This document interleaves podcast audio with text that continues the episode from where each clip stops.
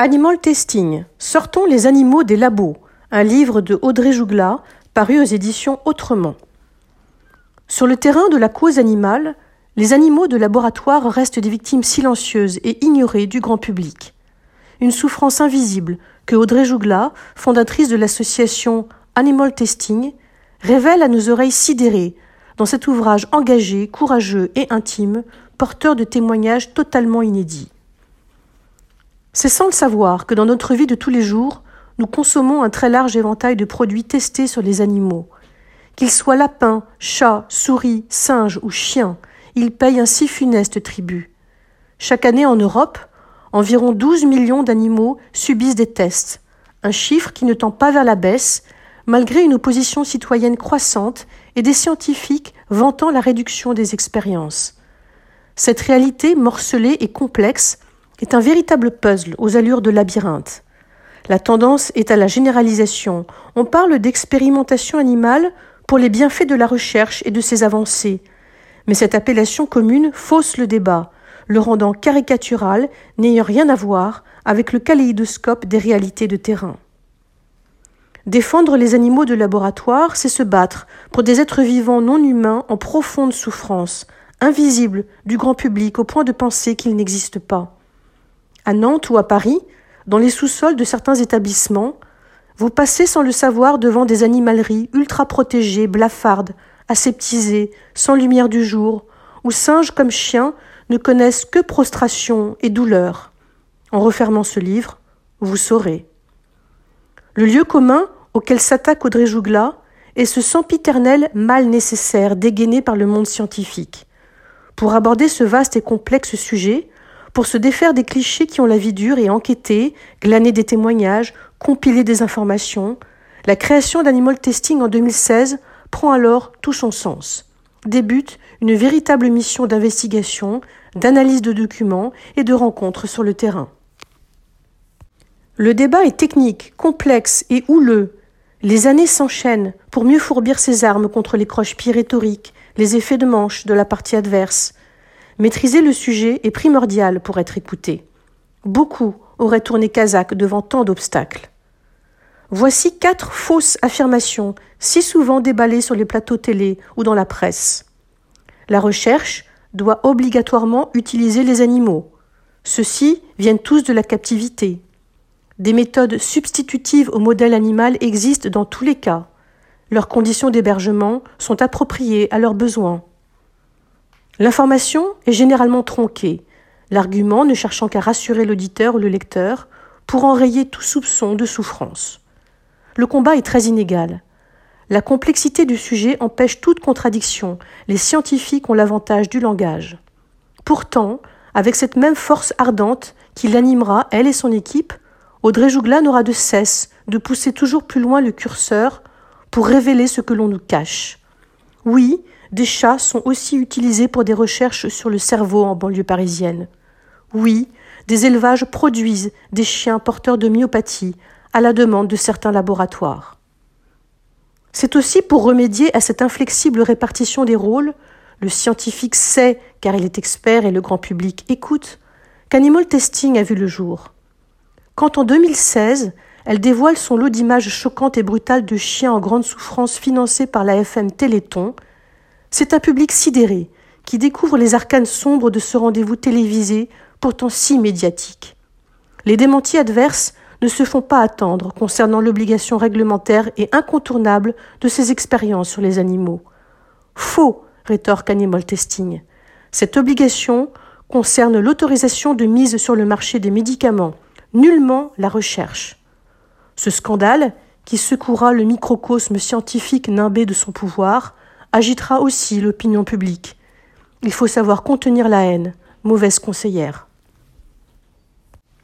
Enquêter sur les primates, observés par l'autrice elle-même infiltrée, sera une épreuve.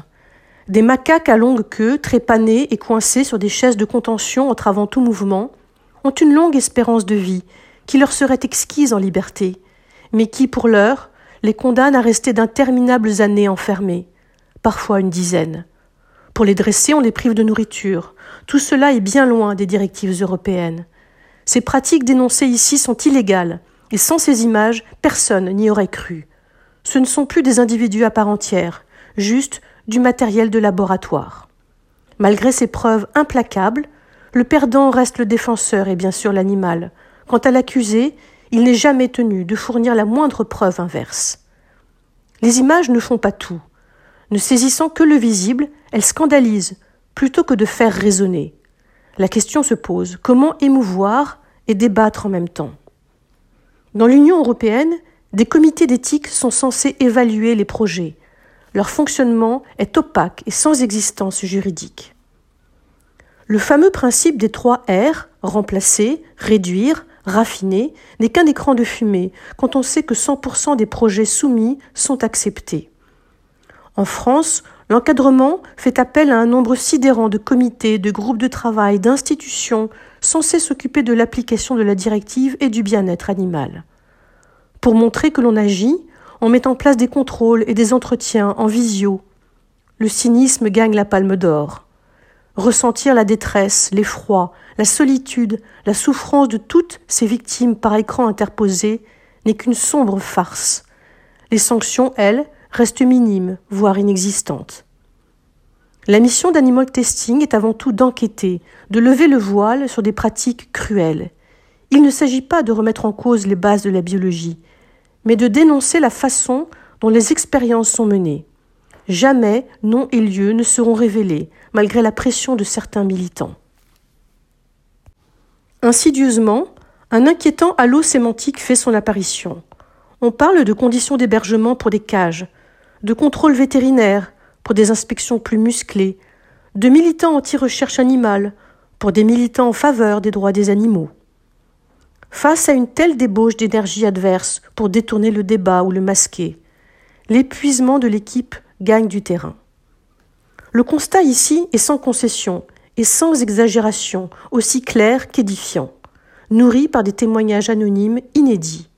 Un chercheur, ou un directeur de recherche du CNRS évoquant des comités fermant les yeux, des lancements de protocoles qui pourraient être évités.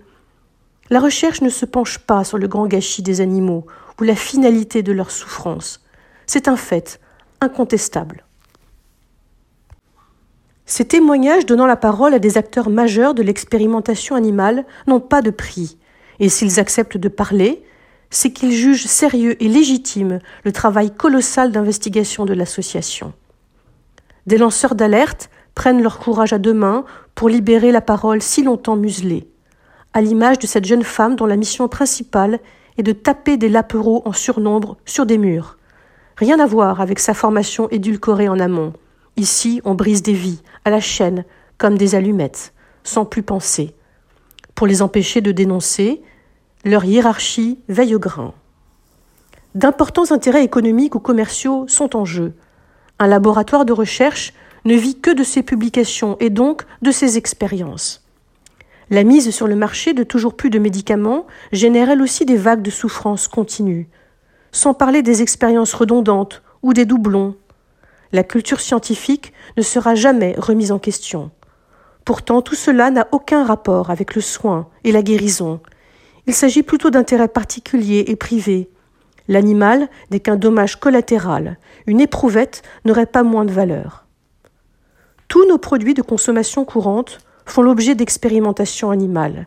C'est un vertige qui nous saisit alors. Les produits ménagers en font partie. Nous sommes bien loin de la sacro-sainte recherche fondamentale pour des vaccins ou des traitements thérapeutiques.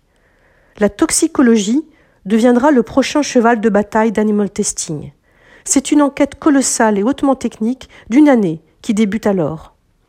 Autre témoignage choc d'un toxicologue. Selon lui, nous pourrions très bien nous passer d'animaux. Il existe des méthodes de substitution. Mais ce n'est pas le cas pour des questions de défiance et surtout de mentalité.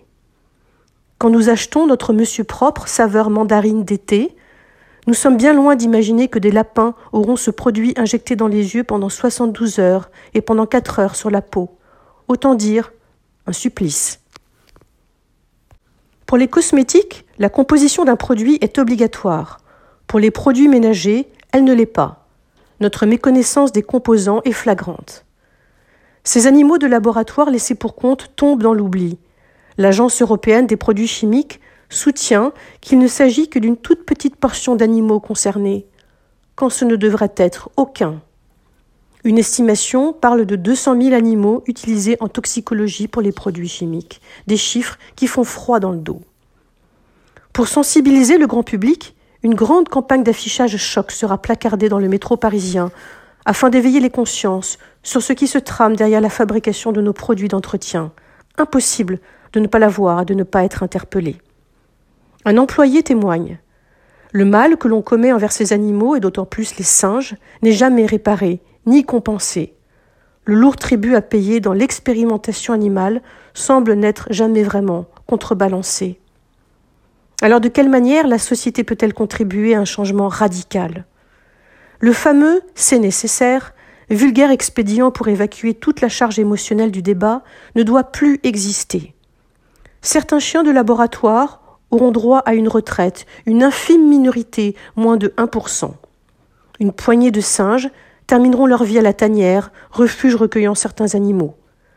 Les profits colossaux engendrés par l'industrie pourraient aussi contribuer directement et financièrement au bien-être animal. Faire bouger les mentalités, bouleverser nos habitudes d'achat, faciliter le remplacement des animaux par d'autres méthodes sont autant de défis technologiques, politiques, sociologiques.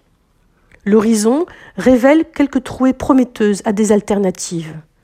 Ces méthodes encore marginales sont essentielles et pourtant manquent cruellement de financement public.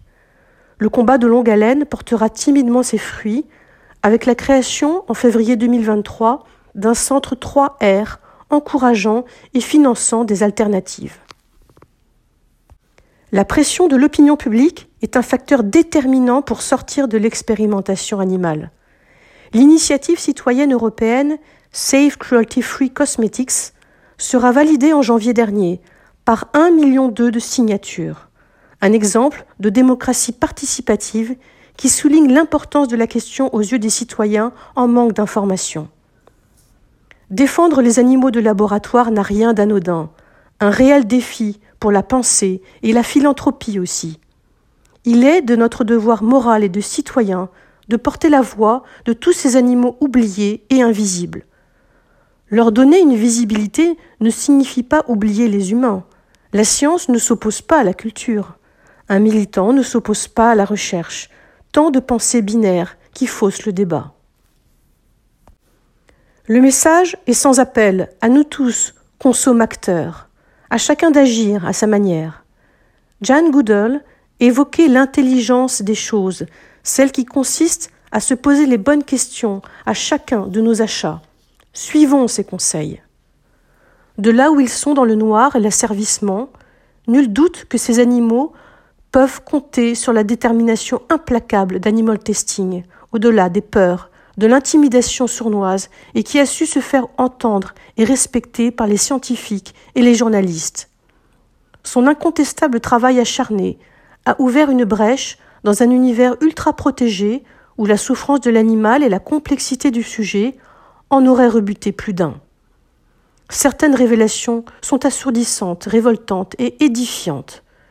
Ne nous reste plus qu'à continuer de signer des pétitions officielles et à consommer de manière plus responsable, en gardant en tête cette phrase qui nous enjoint de ne jamais baisser les bras.